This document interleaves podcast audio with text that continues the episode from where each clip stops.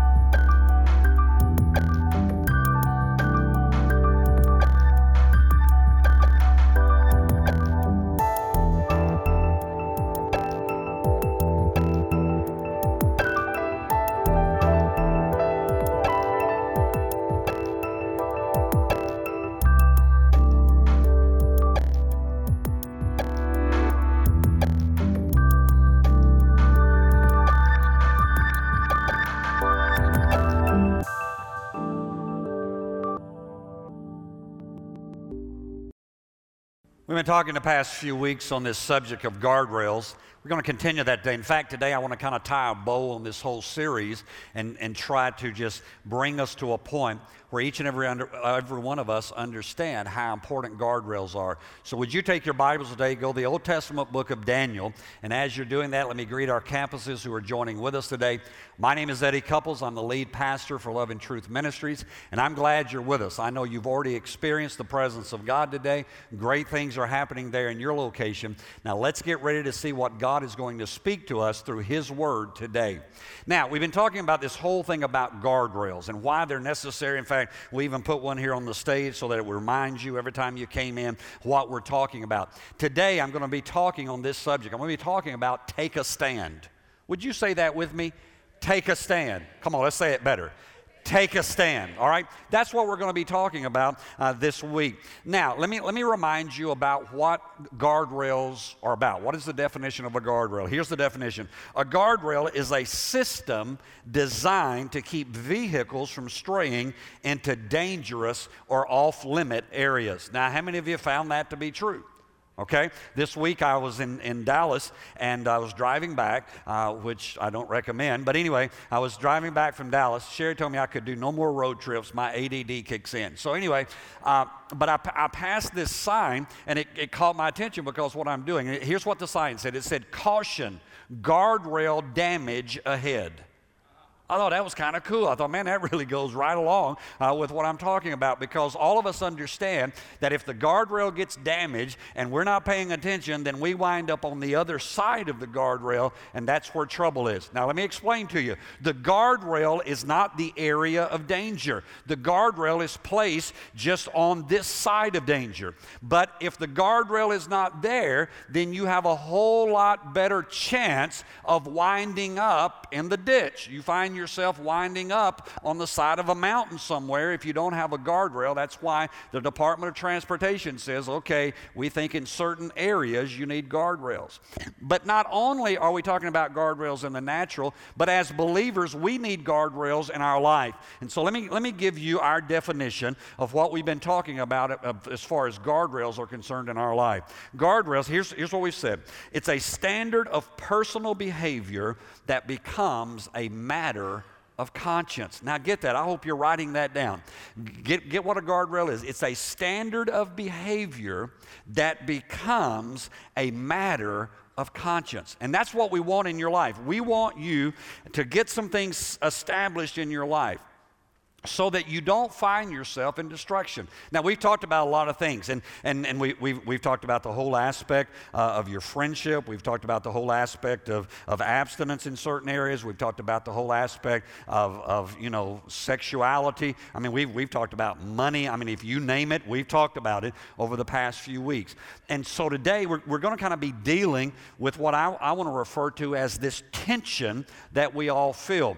There's always a draw in our lives to that which is unhealthy, to that which is inappropriate, to that which is addictive in our lives. Everybody experiences that. The most holy person you know experiences a pull in the areas uh, that, that are just destructive, either in their finances or in their relationships or in their walk with God, or uh, whatever it may be. Now, the, the problem with guardrails, or the seeming problem with guardrail is, is that they block us from something that at the moment feels good. I mean, for right now, if I could, if I could do that now, and then I'd feel good. But but he, but here's here's our issue. Is again we're in this tension. You know, uh, I, I don't want to give. I want to spend. I, I don't want to work on my marriage. I just want a new one. Well, we're going to have fun today. I don't want to study, I just want the degree. I don't want discipline, I want fun. I, I, I don't want to be a role model, uh, I, I just want to be happy. Don't worry, be. Yeah. You know, I want to be skinny, but I want to eat. Come on, we can invent that pill. Everybody be signing up, wouldn't they? And, and, and you know, I, I, know I shouldn't have dinner with her or with him, but you know, just right now at the moment it feels good, and so that, that you know that's that's kind of what we've been dealing with. And so in, in this whole process, uh, it's interesting how we have this tension everybody here would agree, and everybody listening today would agree that guardrails are wonderful on the highway. But, you know, it's all this other stuff, Pastor. It's this thing about, you know, you gave us guidelines for married people, and you gave us guidelines for single people, and you gave us guidelines in our relationships, and you gave us guidelines about our money, and, you, we, you know, it's just obtrusive. It's, it's just annoying. In fact, I just think it's unnecessary. And, and that's kind of where we live. That's kind of how we live. And so, in, in this process, we, we've got to come to that place of understanding that today, I, I kind of want to bring us into reality. I want, I want to give you a healthy dose of reality today, and that is this the tension isn't going away either way. If you give free vent to your desires, it doesn't mean you're going to stop having desires. If you have the greatest dessert that's ever been made today, tomorrow you'll want something else. If, if you cross the line in your sexual relationship, it's not going to be enough. You're going to cross it in something, in, in whatever it is, it's, it's always that pull. It's always that deal. It's always if I cheat on my diet once, uh, then I'll be tempted to cheat again. And, and the, the temptation never satisfies.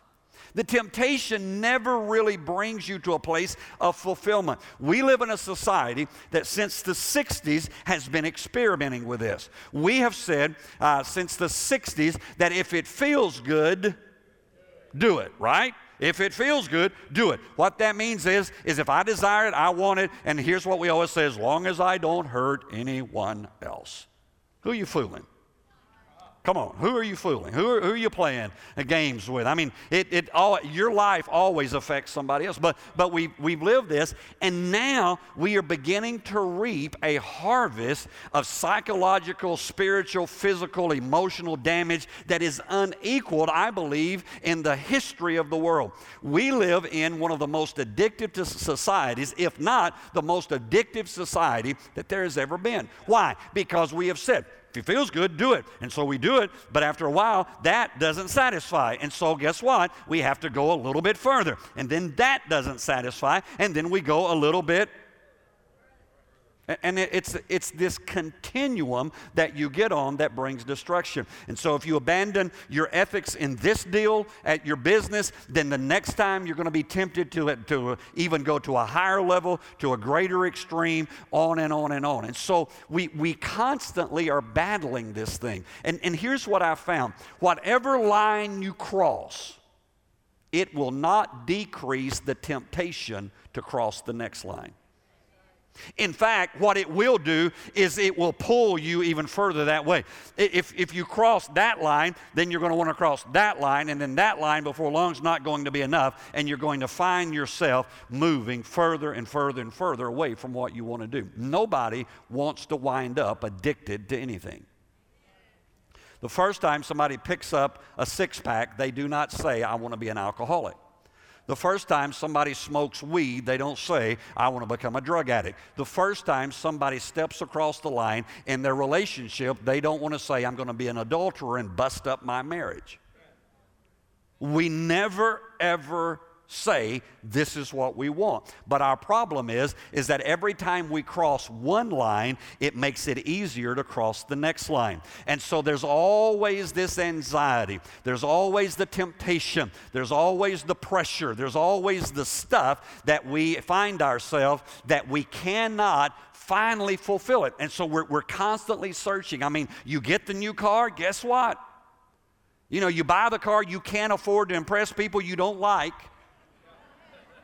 And two years later, it's a beat up wreck, and you got to start in the process again. And now you're $20,000 over, and it's a mess. But you got to do it again because you're trying to impress somebody or you're trying to get that feeling. And oh, that feeling, when I get that feeling. And so we find ourselves in destruction time and time and time again. Here's, here's what I found out about appetites. Let me ask this question first for those of you watching and those of you here. How many of you have appetites? I'm just trying to see who's not raising their hand because they're just lying in the church. All right? Come on, everybody has appetites. Just, oh no, I'm, I'm. You still have appetites. Well, everybody, I mean, it's, I'm not talking about just natural eating, I'm talking about appetites in general. And here's the deal about appetites appetites are never fully and finally satisfied. Come on, you, you ever been and, and you've, I, I mean, how many times at the end of a great meal you have said, Tomorrow, I'm starting a diet? In fact, I don't think I want to eat again ever. It's going to be so easy to get on that diet tomorrow. But guess what? How many of you have ever fasted? Anybody ever fasted?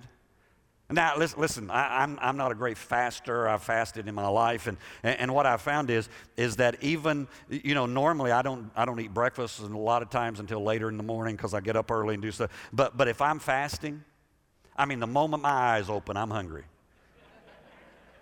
It's like I could eat, you know, a whole pound of bacon and 12 eggs. I mean, I, I could just, at that moment. Why? Because your appetites are never satisfied. It, it's this continuing. And so we cheat on this, we get a habit here, and, and that habit now becomes a problem. That habit now begins to rule us. That habit becomes the thing that is destructive. Now, I want to tell you, guardrails are annoying. They kind of block the scenery sometimes they really are not have to things, but I want to tell you, not having guardrails can be devastating. At some point, now, now here's the deal. At some point, everybody wants to draw the line.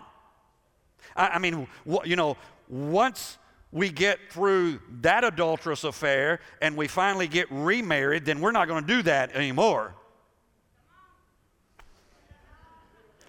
Once we have that house, although we can't pay for it, but once we get that, then everything, and, and what happens is, is that we're always in this struggle. We're always in this place because we, we don't want to draw lines.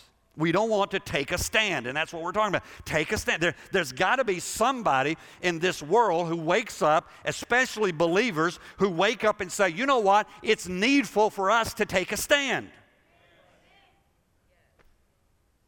Here's what I believe for Christians I believe Christians have been called to draw some lines, not just to keep you out of trouble. Now, I do, I do believe they keep you out of trouble. But I don't think that the only reasons we need guardrails and drawing a line and taking a stand is to keep us out of trouble. I believe that doing that honors God. I believe that God is pleased when we say, you know what, I could, but I won't. I, I, could involve myself there, but I won't get involved in that because I'm going to make a stand because I want to please God. It's more important for me to please God than it is for me to please my flesh. And so that's what guardrails are all about. Guardrails are not about legalism.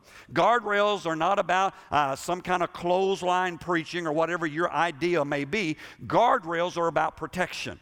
Guardrails are about things in our lives that we say, you know what? Because I know how I am. Now, now, we love to say, well, I, I know how they are. And it's been hilarious in this series. How many people have come to me and said, man, I'm going to get that for my kids? Pastor, I'm buying this whole series for them.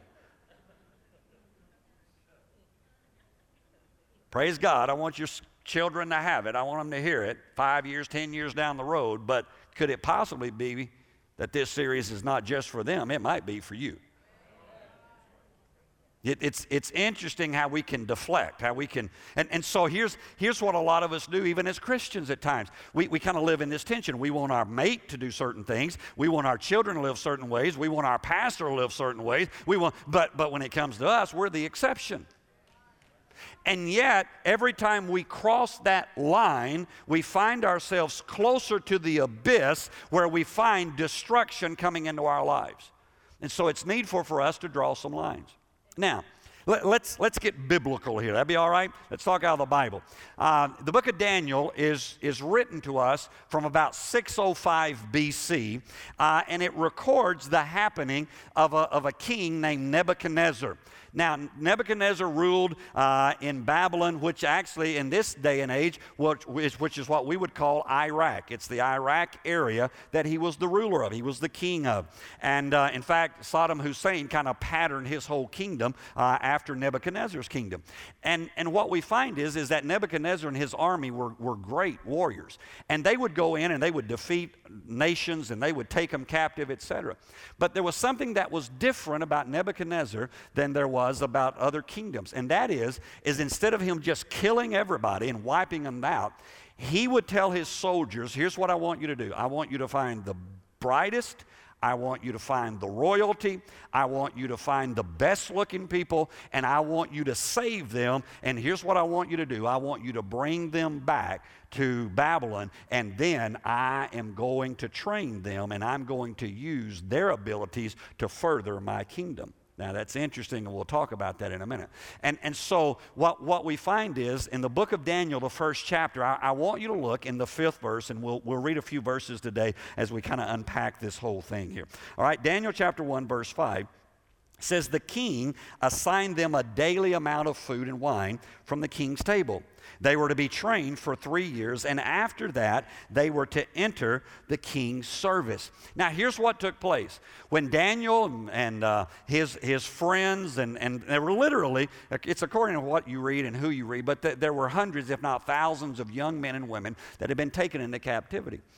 And, and when they got there, they were given different kind of clothes they were given different haircuts. In fact, their heads were shaved, their ears were pierced. There were, there were several things that went one after the other to change them. And, and here's what King Nebuchadnezzar was doing he was trying to reorient them toward his worldview.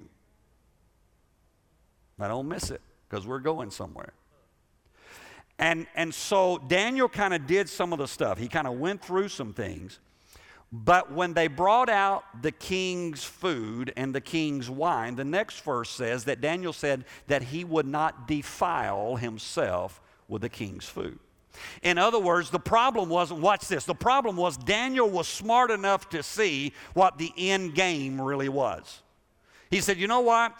Uh, me and my buddies have been going through a series of changes, and, and we've been making some compromises. And, and compromise is not always bad. There were some small, insignificant steps, but he realized that if he kept taking those steps, he was going to abandon his religious beliefs and his heritage, and he was going to be no different than the pagans he was living with.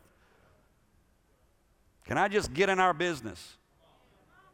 As Christians, how many compromises are we going to make to be like our society?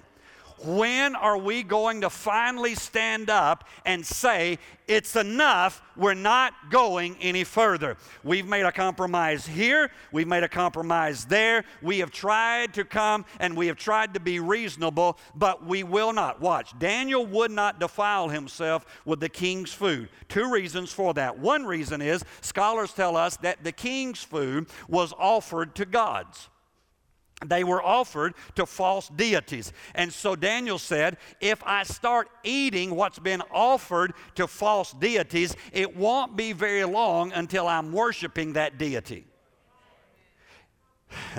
you ready? If you eat at the table of the world, it won't be very long until the world rules your life. Daniel understood that and he said, Can't do it, can't go there. The second aspect was is that Daniel was a good Jewish boy. Out of the hundreds, if even thousands of young men and women, Daniel and, and three others, Shadrach, Meshach, and Abednego, said, We will not, we will not give in to this. We're going to make a stand. Why? Because they understood that this food that had been prepared was not prepared in a kosher way. They were good Jewish boys, and they had been taught to eat certain things. They knew if they began to eat of that, it was going to strip away their religious beliefs as well. Now, watch, watch how the world works. First of all, they tell us to compromise just the small things. Doesn't matter what you do, how you live, how you conduct yourself. It's okay. God's a big God. He's a God of mercy and grace. We're all going to the same place, so it doesn't matter what you believe. So we begin to do that. And then before long, they begin to tell us, you're too narrow minded. You think Jesus is the only way. That's, that is bigoted. That's wrong. And before very long, we are attacked not only in the world, but we're also attacked in our religion. And it begins to pull us down into a, a, a place where we now are living as pagans or those who don't know Christ are living.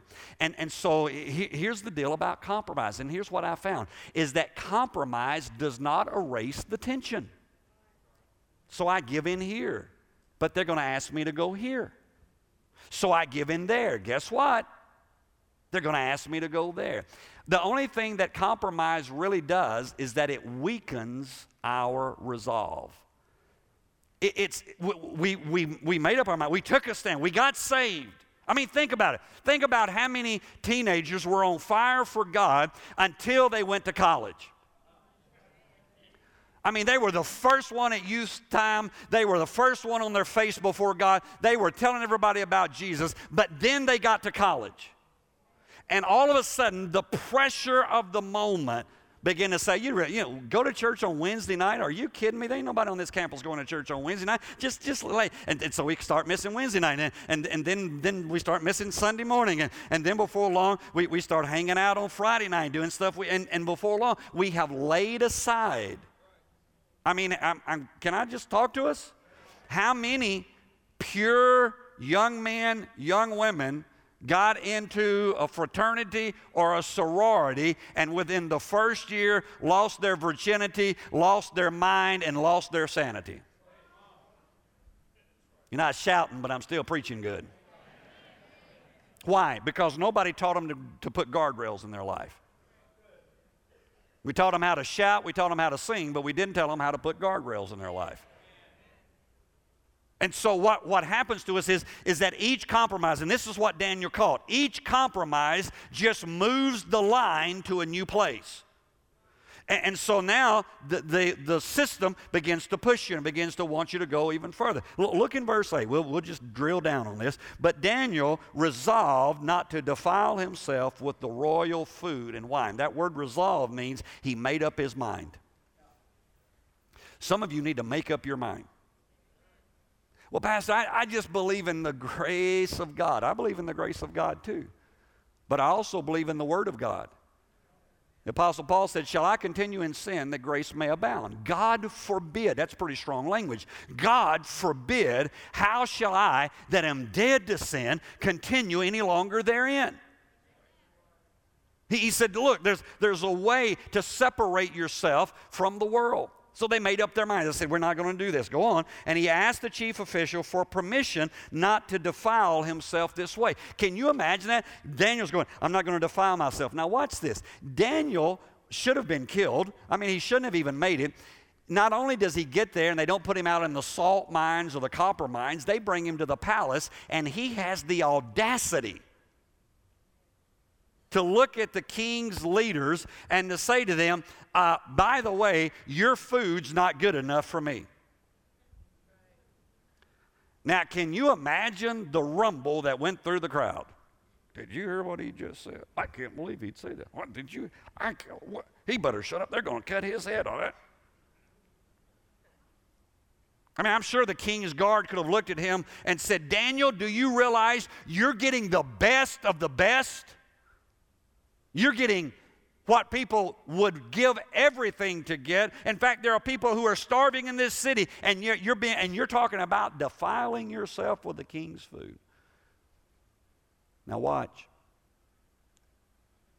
Here's where we've got to get. Daniel made up his mind before he knew how the story would end. See, we read the rest of the story, go, oh, it was great. Lions and all tigers and bears, oh my. I mean, we, right? I mean, we, we know, we, oh, that stuff, fiery furnace, oh, oh that's great. But, but Daniel, Daniel and the three, what we call the three Hebrew children, did not know that if at that moment when they took that stand, if their life was over. And if their life wasn't over, were they going to be put out in slavery and, and work, in, and God only knows what kind of conditions. But you know what? They went ahead and made that decision. Now, see, here, here's the deal. There are a lot of us as Christians, we came to Christ as Savior, but we've never experienced Him as Lord. We want to be saved out of our mess. We want to be saved out of our circumstances. We want to be saved so we can go to heaven. I haven't said it in a long time. We've got a lot of Christians who all they've got is a good fire insurance policy. Woo, got a fire. I'm not going, I'm not going to burn. I'm not going to burn, baby. I got, I, am going, woo. That's all they've got. They have never experienced Jesus Christ as Lord. They've never one time done anything that was sacrificial in their life. Now, I, I know I'm going a little old school, but you just got to wake up today. Daniel made up his mind because he knew how the story would end if he didn't make up his mind. Now, he didn't know what, but he knew that if he kept going down this path, that before it was over, he was just going to be like the society he was living with. Can you hear me today? We are in a nation. We have now turned our back on God in so many areas, and the church is continually, year after year, we are chipping away at what we once held as sacred, honorable things before God. And I wonder in 20 years from now what the church is really going to be. Can I dare say this today? Is it a possibility that if we keep going the route we're going, that we will be of no use to the world? That we will become, as Jesus talked about, salt that needs to be thrown out because it's lost its savor. No longer does it do what it's called to do. The Bible says that if you're a light, you don't hide the light under a bushel. You go up on the hilltop and you hold it up so everybody can see it. Now, let me help you. When you do this, people are not going to like you. Can I just say this and just get in trouble? Okay. I get a little nervous when all of our mega church preachers are loved by the world. I think they shouldn't like you on CNN. I think they shouldn't like you on the talk shows. I think that I think that there ought to be enough salt in this that when we walk in, the wounds that are in their life get exposed to the salt of the gospel of Jesus Christ. Our challenge today, our challenge as believers, is deciding before we know the outcome. Before the boss walks in and says, I want you to cook the books, You've got to make up in your mind if they ever ask me to do anything unethical, I will not do it. You can't wait until the moment of. You got to draw a line. You've got to get a guardrail that says if it even smells fishy, I'm not going near it. You know, there is biblical precedence for this. The Bible says that we are to shun the very up, it, it, didn't even say that it had to be evil. It said it just needed to look evil. If it even looks evil, we are to shun it. I mean, what, what would happen to us if we begin to do that? Look in verse 9. I'm, I know I've got you nervous. Look at the first two words in that verse. Now, God.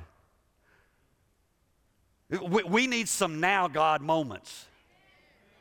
But now, God moments don't happen until you make a stand. Daniel made a stand. Now, God. See, here's the deal about guardrails. Not only do guardrails protect, guardrails also direct. I believe with all of my heart that when Daniel made that decision to take a stand, God said, Now I can begin to direct your life. You have made a stand, and now not only am I going to protect you, I'm going to direct you. I'm going to set you apart, and you are going to be used for my glory. I, I, I just wonder what would happen if some of us would make a stand. Could it be that God would then set us apart so that we could move forward into our destinies like we've never seen? See, it's, it's, it's, we, we've got to get there. We've got to move on. Uh, and, and so verse 9 begins to lay this out, and it, and it goes further. It says, Now God had caused the official to show favor and compassion to Daniel. See, once Daniel made a stand, could, could it be, let, let me just throw this out there. Could it be that your next promotion, your next success, is waiting on you to make a decision before you know the outcome? Could it be that you say, you know what, I will not? I, I, I love, and I'm going to get in trouble for mentioning a, a brand, but I love Chick fil A because Truett, Cathy, his sons have said, you know what, on Sunday, we're going to honor the Lord. We know we can make a lot more money by being open on Sunday because all church people like chicken and they're going to come to chicken. But but what we're going to do, instead of having fried chicken on Sunday, we're going to close our doors because we want our families to be able to worship God and we want to take a stand in our nation. Now, if a businessman can do that, why can't we all do that? Could it be that God is saying, if you'll take a stand, I'll now show up in your life and begin to direct your life? Look in verse 17. To, those, to these four young men, God gave knowledge and understanding of all kinds of literature and learning, and Daniel could understand visions and dreams of all kind. When? After they made a stand. After they made a decision. Look at verse 19. The king talked with them, and he found none equal to Daniel, Hananiah, Mishael, and, and Azariah, so they entered the king's service. Now, now, here's what I want to tell you as we bring this thing to a close, as we wrap up this whole series. We need to make up our minds before we know how the story ends. We need to go ahead. Listen, if we're going to be Christians, we need some guardrails. Everybody at work doesn't need to come to you for the filthiest, dirtiest joke. In fact, they ought to know when they start, you're going to walk out.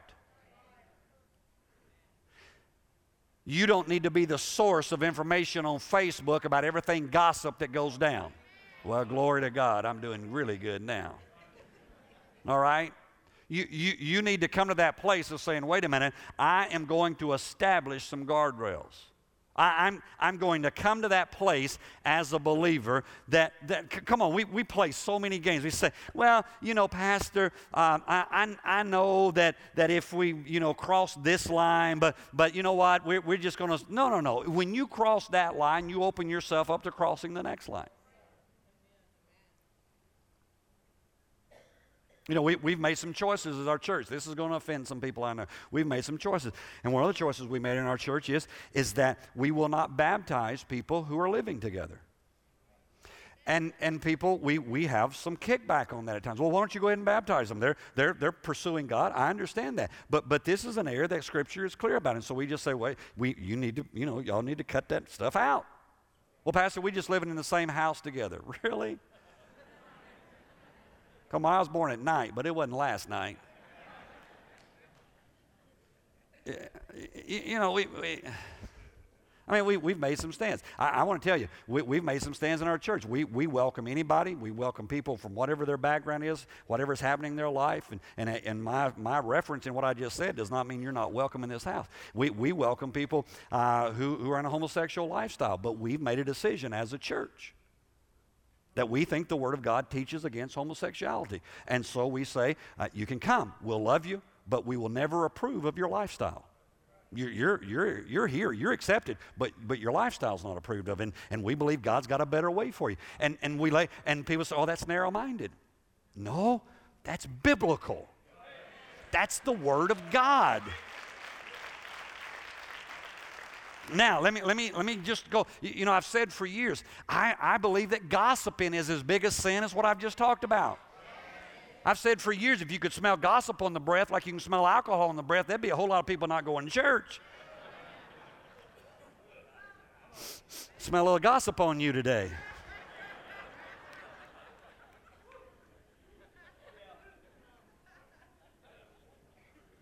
Guardrails. Guardrails. Lord, I choose to put some guardrails in my life. I'm closing. Here's what Proverbs says. Proverbs 11:3 says, "The integrity of the upright guides them." Those decisions. I don't know what your guardrails need to be. Some of you need to put some guardrails on your internet. Some of you need to put some guardrails on your relationship. Some of you need to put some guardrails in your finances. Some of you need to put some guardrails in how you live for God. You, all of these things. See, here's, here's the deal, and I, I want you to get this.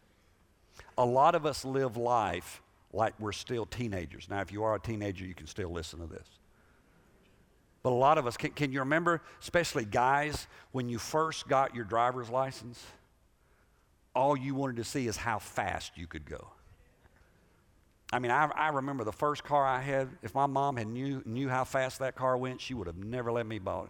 It had a 445 four barrel carburetor in it. And one night, I, I shouldn't tell, one night it had a round speedometer on it that did 120, and I pegged it here and broke the speedometer.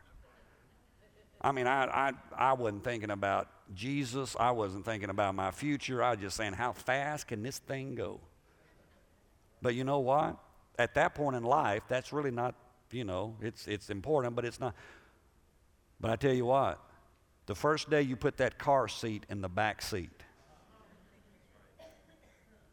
your whole paradigm changes. It's not how fast can it go, it's how safe can I be. Some of you are still living your spiritual life like a 16 year old, as close to the edge as you can get.